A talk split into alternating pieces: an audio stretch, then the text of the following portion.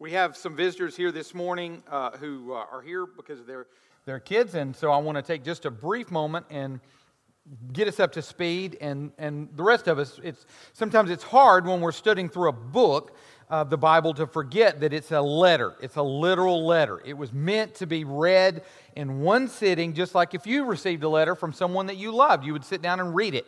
And so we, we, we kind of, it's hard to track week by week by week and remember where we were last week and what exactly Paul is building up to say. But I want us to quickly go through that again. Remember that the book of Galatians, Paul, after going around in what is today Turkey and preaching the gospel and having people who, who ended up getting saved from that area, Paul, it, it was a hard missionary trip. There were some people who got saved, but at the same time, every city that Paul went into, he was getting beaten, he was getting run out, and he had a group of people that kind of followed him around that was trying to undermine everything that he did. And so when Paul gets back and finds out that this, these churches in the province of Galatia have added to the gospel, he is upset. He literally calls them fools. He, said, he says, Who has bewitched you?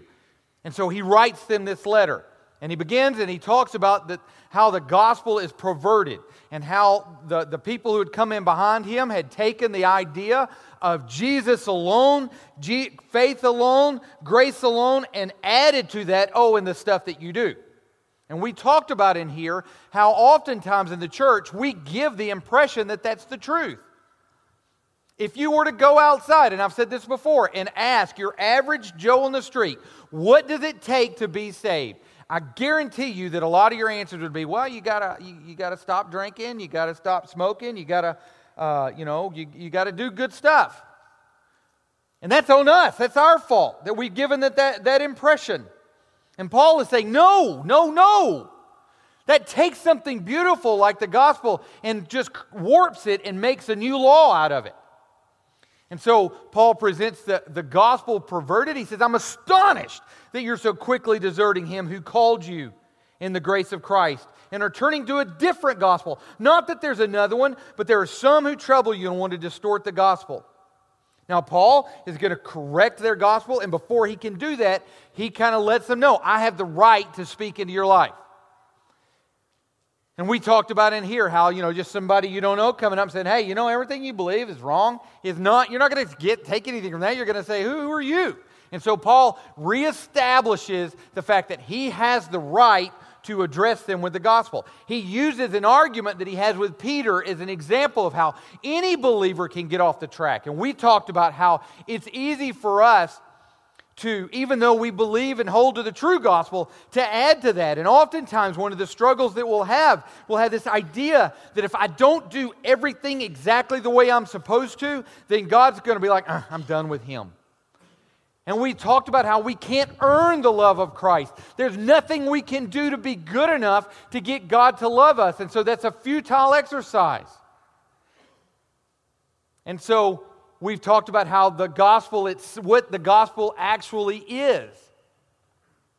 And he defined the gospel. He said in, in Galatians 2:16, yet we know that a person is not justified by works of the law, but through faith in Jesus Christ.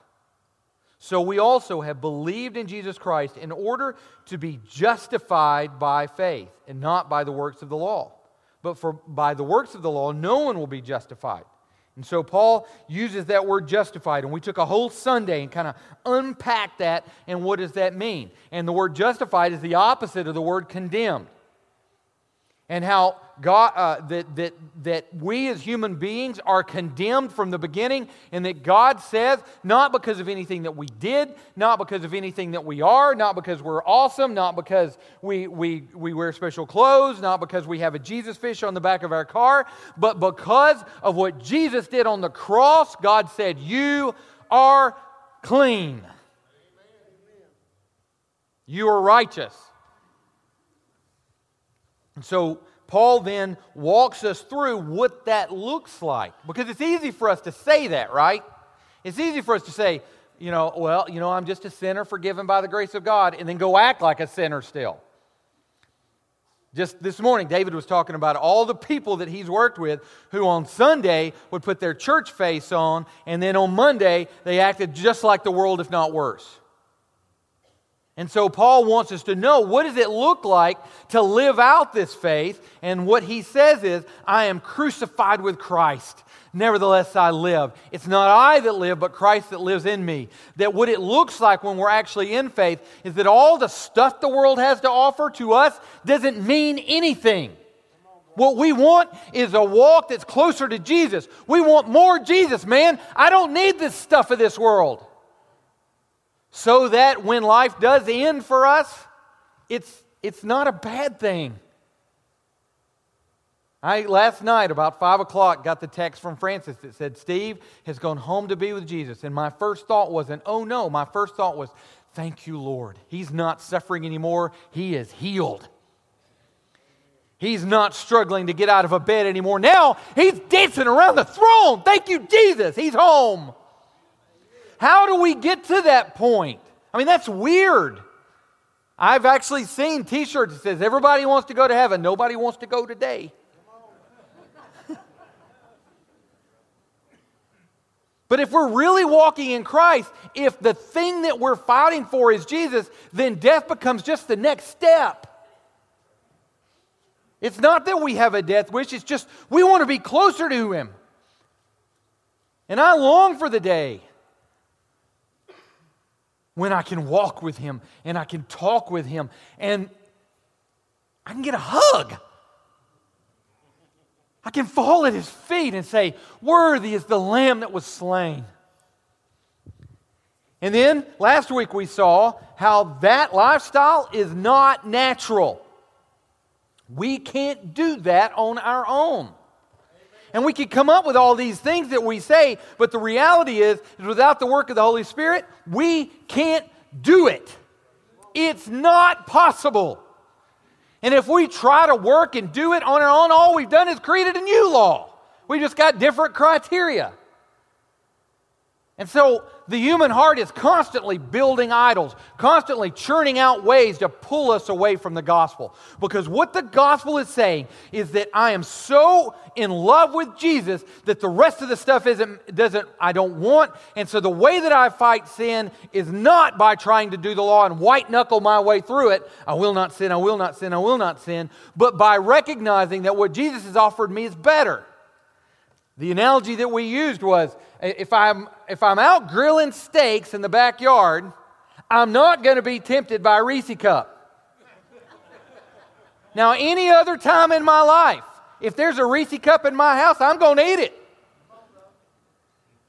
And we've joked about how, you know, I, am not the guy that can buy a 24 pack of Reese cups and then eat one a day. I don't even know how people do this. Those people are sick.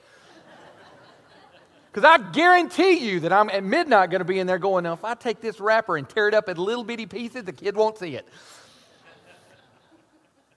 And so we can't white knuckle our way through sin. We're not going to be victorious there. The way that we're victorious is, is by realizing that Jesus is so much better than what this world has to offer. And so, as Paul is telling this, and he's talking about how we have to walk in the Spirit and that we have to be fulfilled with the Spirit, he comes to an analogy. Now, analogies are a hard thing. Okay, they're, when I preach, I use analogies two different ways. Analogies are the little, cute little stories or the, the things that we do. And there's two reasons that, that I use analogies. One is to give the audience, I'm just kind of letting you see a little bit how the sausage is made here. One is to give the audience a, a, mental break. Okay, if we're talking about something that's really hard to understand or a concept that, that maybe is new or looking at it from a different way, a lot of times I'll, I'll realize I'm, from looking out in the audience and being able to read the audience a little bit, I'll realize that you guys have gotten all you can take right now. And so to allow you to just kind of catch your breath, I'll just tell a silly story. And that way, that allows the audience to kind of mentally catch up to where you are. And so those you don't you don't really worry about um, the way that they tie. In fact, I am, have done this on more than one occasion. I'll get halfway into the analogy and I love to tell a good story, so I'll be telling the story and I forget how it connected. I'm like, now how did what did that have to do with Jesus? I don't. Um, there's some tie in there somewhere, but that's not a really big deal because the, the purpose of that analogy was to let it, like I said, to let everybody kind of take a, a mental break there for a second. The second purpose of analogy is to take a biblical truth and then you place it in day to day life so you can go, oh, I see how that goes. But one of the problems with analogies is, is in, in fancy preacher speak, which you learn at, at, at seminary, they call it a misplaced analogy, which means everybody remembers the story, but nobody remembers what the truth was. I can give you an example. Who here remembers the story about the time that I dog sat? I, I've gotten a few phone calls about that story. Okay, so that was a great story. Everybody in here remembers it. It was, to me, it was funny. To some of you, it was horrifying. Uh, uh to, to, to, some of you, you said, if you ever tell that story again, I'm leaving the church. I mean, it was, it was, it, it's a memorable story, right? How many of you here remember what I was trying, the point I was trying to make? Wow, I suck as a speaker. That's bad. Nobody remembers it because it's a misplaced analogy.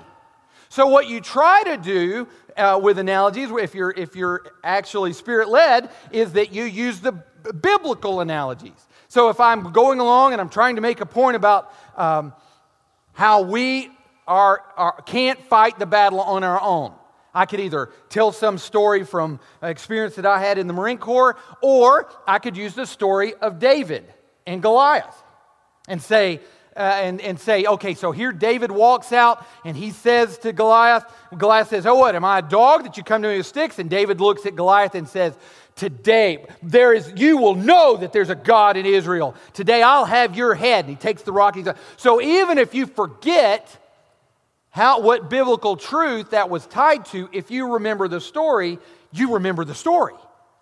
And so it's really good to use biblical analogies. It's a, that's a smart way to do it. And the Bible is actually chock full of stories that we can use in a certain way. And that's exactly what Paul is doing here. He's talking to the Galatians about how they have to walk in the Spirit, that they can't do this on their own.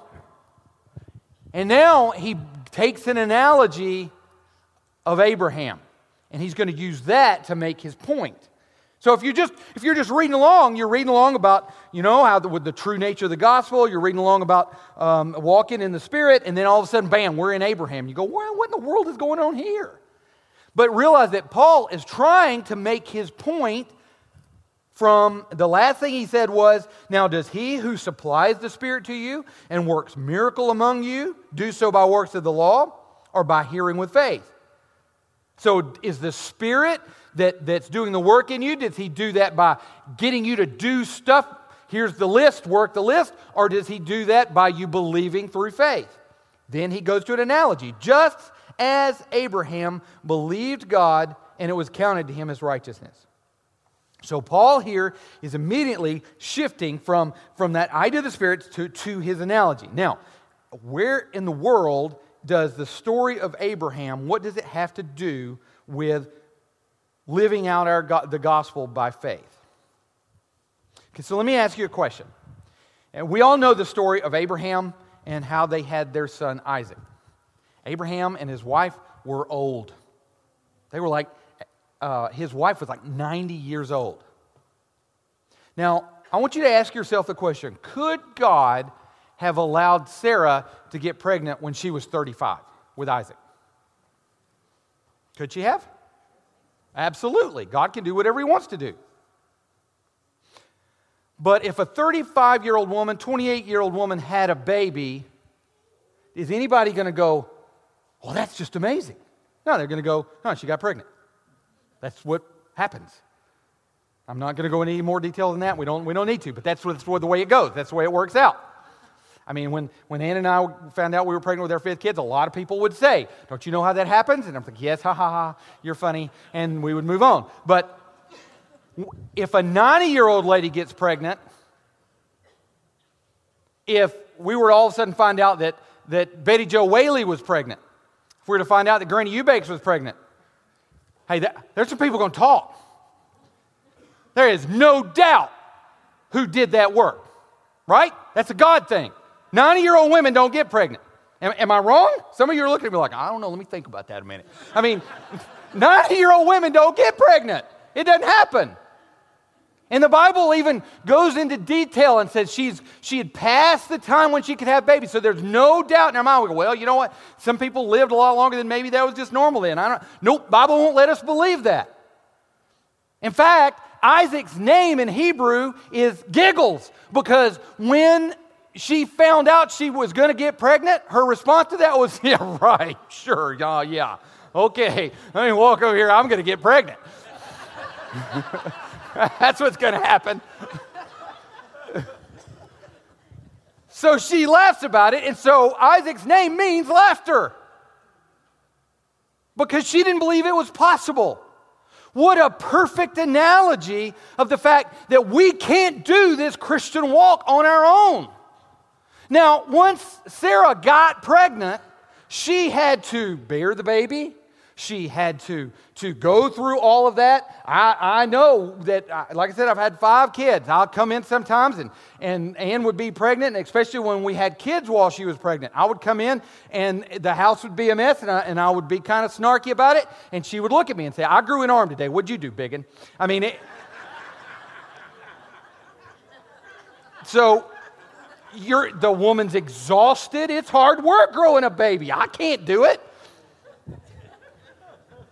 So Sarah still had to do all that stuff, right? Sarah still had to go through the pregnancy. Sarah still had to live it out. But it was God that did the work. 90 year old women don't get pregnant. So that's a beautiful analogy of what Paul is talking about. God's the one that has to work the miracle in you so that you can live out this Christian faith. But you can't still just do whatever you want to and say, well, I'm just, you know, saved by sinner, saved by grace. Go get me another six pack. That's not how it works. And so that's a hard thing for us to understand. The human mind kind of rebels against. So God's doing the work, but I'm working. What's going on here? And so that idea of Sarah and Abram getting having a baby at that old age is a beautiful analogy that Paul uses. Because God preached the gospel to Abraham. It says that God told Abraham, through you, all the nations will be blessed. And he kept that promise. God does what he said he was going to do. So, when he get now we're going to come back to Abraham, Abram and Abraham next week. So take that and set it aside because Paul uh, kind of runs down a rabbit trail here for a minute when he talks about how all the nations are to be blessed. He kind of pauses and he shifts gears and talks about being cursed. Now, just like when I said the best way for us to understand what the word justified means is to understand what the word condemned means, because we know that we're the opposite of that. And in the Bible, whenever you come to the idea of being blessed, you've got to understand what it means to be cursed for it to make any sense. And I'm afraid now that after all is said, I'm going to use an analogy for that. Um, if I were to go to the doctor and he were to sit down across me and say, Okay, Tom, uh, I need you to take this medicine. Now, I'm going to tell you that this medicine is going to make you uh, miserable. It's going to make you throw up. Um, it's going to make you exhausted, tired. Your hair's going to fall out. And your teeth are even going to loosen. It's going to be really bad. But I want you to go ahead and take this. My response is going to be, I ain't taking that. No. Are you high? I'm not going to take some medicine that's supposed to help me, according to you, and it's just going to make me miserable. If the doctor came in and said, We have discovered that you have cancer, and you are going to die in six months unless you take this medicine. And this medicine it's going to have all kinds of side effects that you're not going to like, but if you take it, you're going to live. Then I'm going to go, give me more. Come on, line it up. I'm willing to do it because now I understand what the problem is. If the doctor doesn't explain to me that I'm sick, the cure doesn't make any sense.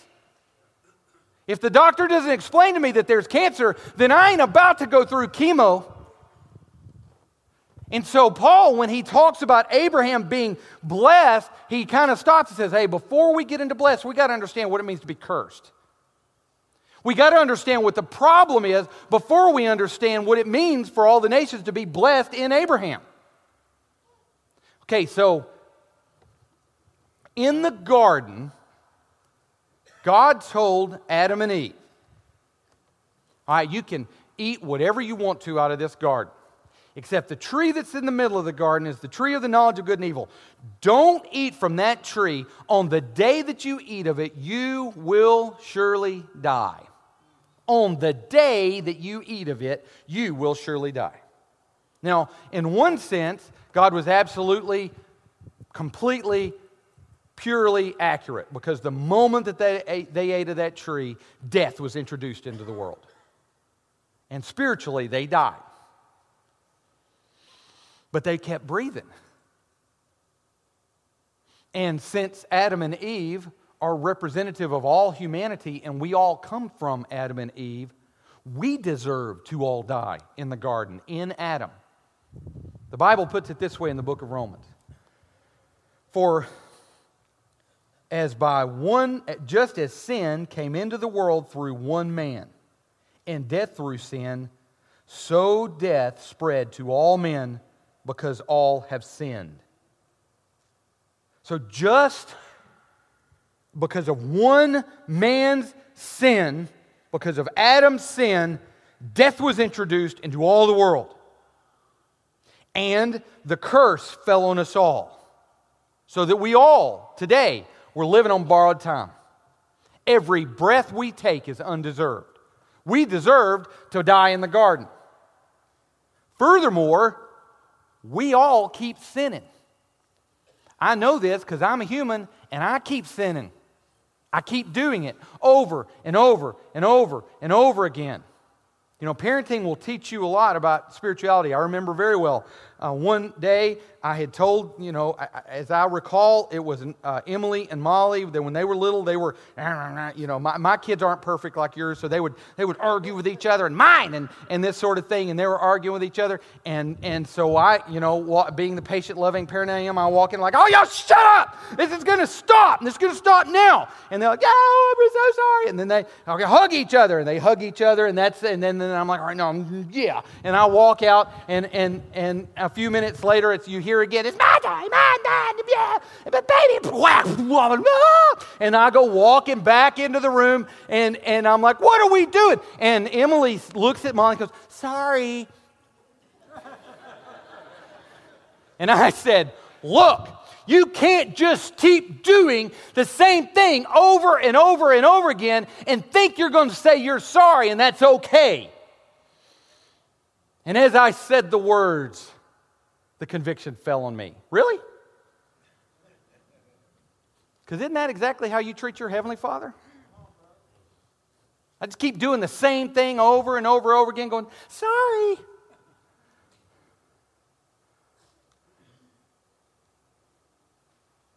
So we are cursed. This flesh is cursed. Every person in here is going to die. Every one of us. I know it's not a pleasant thought. It's not something we want to think about, but every one of us is going to die. Not only are we cursed physically, but if you look at Romans chapter 1, it just kind of lays out how humanity is sorry. I mean, let's just use the right word. We're just a bunch of sorry rascals. For the wrath of God is revealed from heaven against all ungodliness and unrighteousness of men who by their unrighteousness suppress the truth. According to this, we are actively undermining the truth that we know in our hearts. For what can be known about God is plain to them because God has shown it to him, to them. For his in, invisible attributes, namely his eternal power and divine nature, have been clearly perceived ever since the creation of the world in the things that have been made so they are without excuse. You can't walk around and look at what God made and not believe there's a creator. It's not possible. You look at the heavens and you see the beauty of the stars and the way they work. If you look on a micro level, you look at the way nature fits together, even down to an atomic level with electrons and neurons and, and, and weak attractions and strong attractions and, and just the way that God holds it together. There's no way you can look at it and go, oh, that was just random. It's not possible. And the Bible is telling us here that mankind actively suppresses the truth. We make up stupid stories on purpose because we don't want to believe that there's a God. Because if there's a God that made everything, then He requires something of me. And like an impotent child, I don't want anybody telling me what to do. Like the little kid that bows up at their parent. No! I'm going to do what I want to do. And we point our finger in the face of God and say, Who are you to tell me what to do? We actively suppress the truth. And in doing so, we destroy our own lives. You know, I've preached at CR and I've talked about how isn't it weird that we do things that hurt ourselves that we know are going to destroy our lives, and yet we do it anyway. And we say we're doing it because it's fun. I mean, every drunk who's ever lived, myself included, has woke up on a Sunday morning and said, Oh my gosh, I'm never drinking again. Right? How long does it take? Usually pretty quick. The dog returns to his vomit. I've seen people who sit in my office and say, Well, I know my wife of seven years is, is, is there, but you know, I, I, I love her, but I'm not in love with her. And there's a guy at the office. Oh, he is so cute. And he really loves me. No, he doesn't. Uh, no, he doesn't. And the person knows you can sit there and tell them over and over again, you're about to throw your life away. Stop. Don't do that. Don't do that. Well, the Lord's just giving me peace about it. I'm going to go ahead and leave them. Oh, gosh, no. And we do things that's actively destructive, and we do it knowing it's going to destroy our lives. I've had people in that hall in the last month stand there with tears in my eyes and say, I don't want to do these drugs anymore. I, I, heroin has got me, and my family won't return my calls. They all hate me because I've stolen from them, I've lied to them. I've got to stop this. And then call me, leave this building. And from the timing, they would have had to walked out the door and got in their car to go buy a fix. They know it's going to destroy their lives. And we look at that and go, but we do the same thing. Amen. Our sins are just easier to hide. Right, Sin is crouching at your door and it will destroy you. We live buried under the curse of our own sin, our own flesh, our own bodies. Physically, we're going to die. Spiritually, we are dying. Emotionally, we are dying. All in and of ourselves, we have no hope. Nothing we can do about it. Everywhere where I've been in the world, and God's allowed me to travel a good bit, and everywhere I've been, there are temples. People reaching out to try to find God, groping in the dark for God. And we're not going to find Him on our own. We labor under a curse. The rest of the passage that I read in Romans, though, says, Just as sin came into the world through one man, and death through sin, so death spread to all men because all have sinned.